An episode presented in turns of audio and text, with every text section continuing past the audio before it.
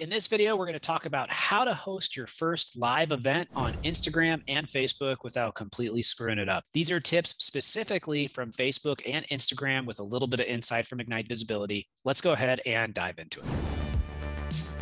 Before you get started, make sure to click the notification bell and make sure to subscribe so that you can get more videos like this in the future.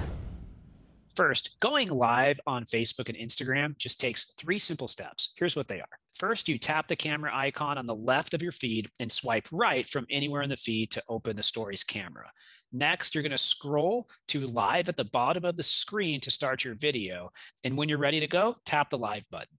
Next, throughout your live session, you want to keep track of comments and reactions remember you can acknowledge them in real time. So if I'm sitting there and I'm talking to you like this and you're leaving comments and reactions, I'm going to say, okay, thank you so much. Oh, I appreciate you doing that. Oh, that's a really great comment. People like to have that interaction. That's what's so great about being live. You are talking to a whole bunch of people, they're all in the room, you're paying attention to what's coming in. Now that you're live, you want to think, how do I get my audience interested? That's what we're going to cover next. So, when it comes to live events, your cadence really matters. And when you go live regularly, it makes people more comfortable with interacting with you when you're live.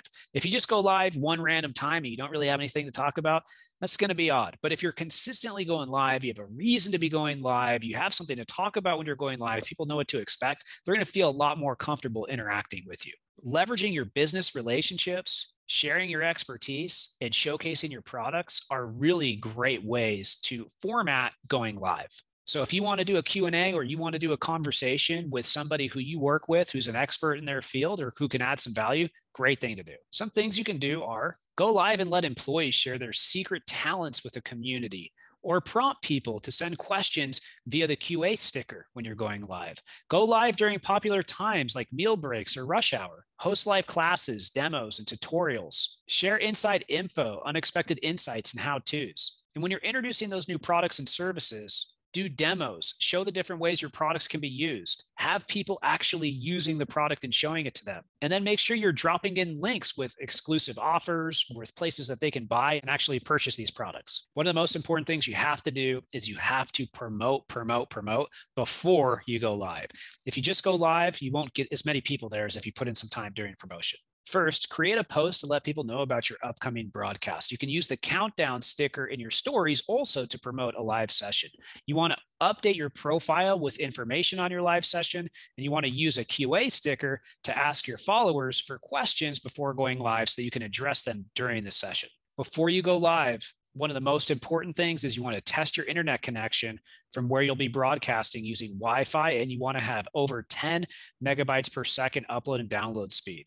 You also want to avoid using recorded copyrighted music unless you actually have permission for that. Everything's underneath, you know, intellectual property right. And consider inviting someone to join your live video with the live with feature. And when you're live, plan on sharing specific videos or images during your broadcast so it's not just you doing it the whole time. In addition to that, you're going to want to practice before you do this. So walk through your plan for your live session in advance. Make sure you're previewing the lighting and effects. If you're outside, you need to protect the microphone from wind or background noise.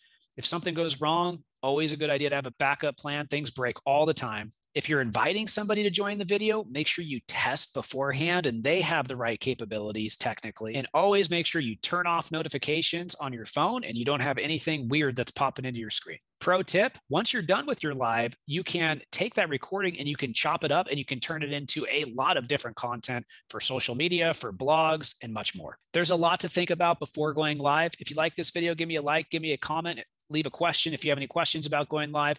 I will see you next time. Have a great day. Bye.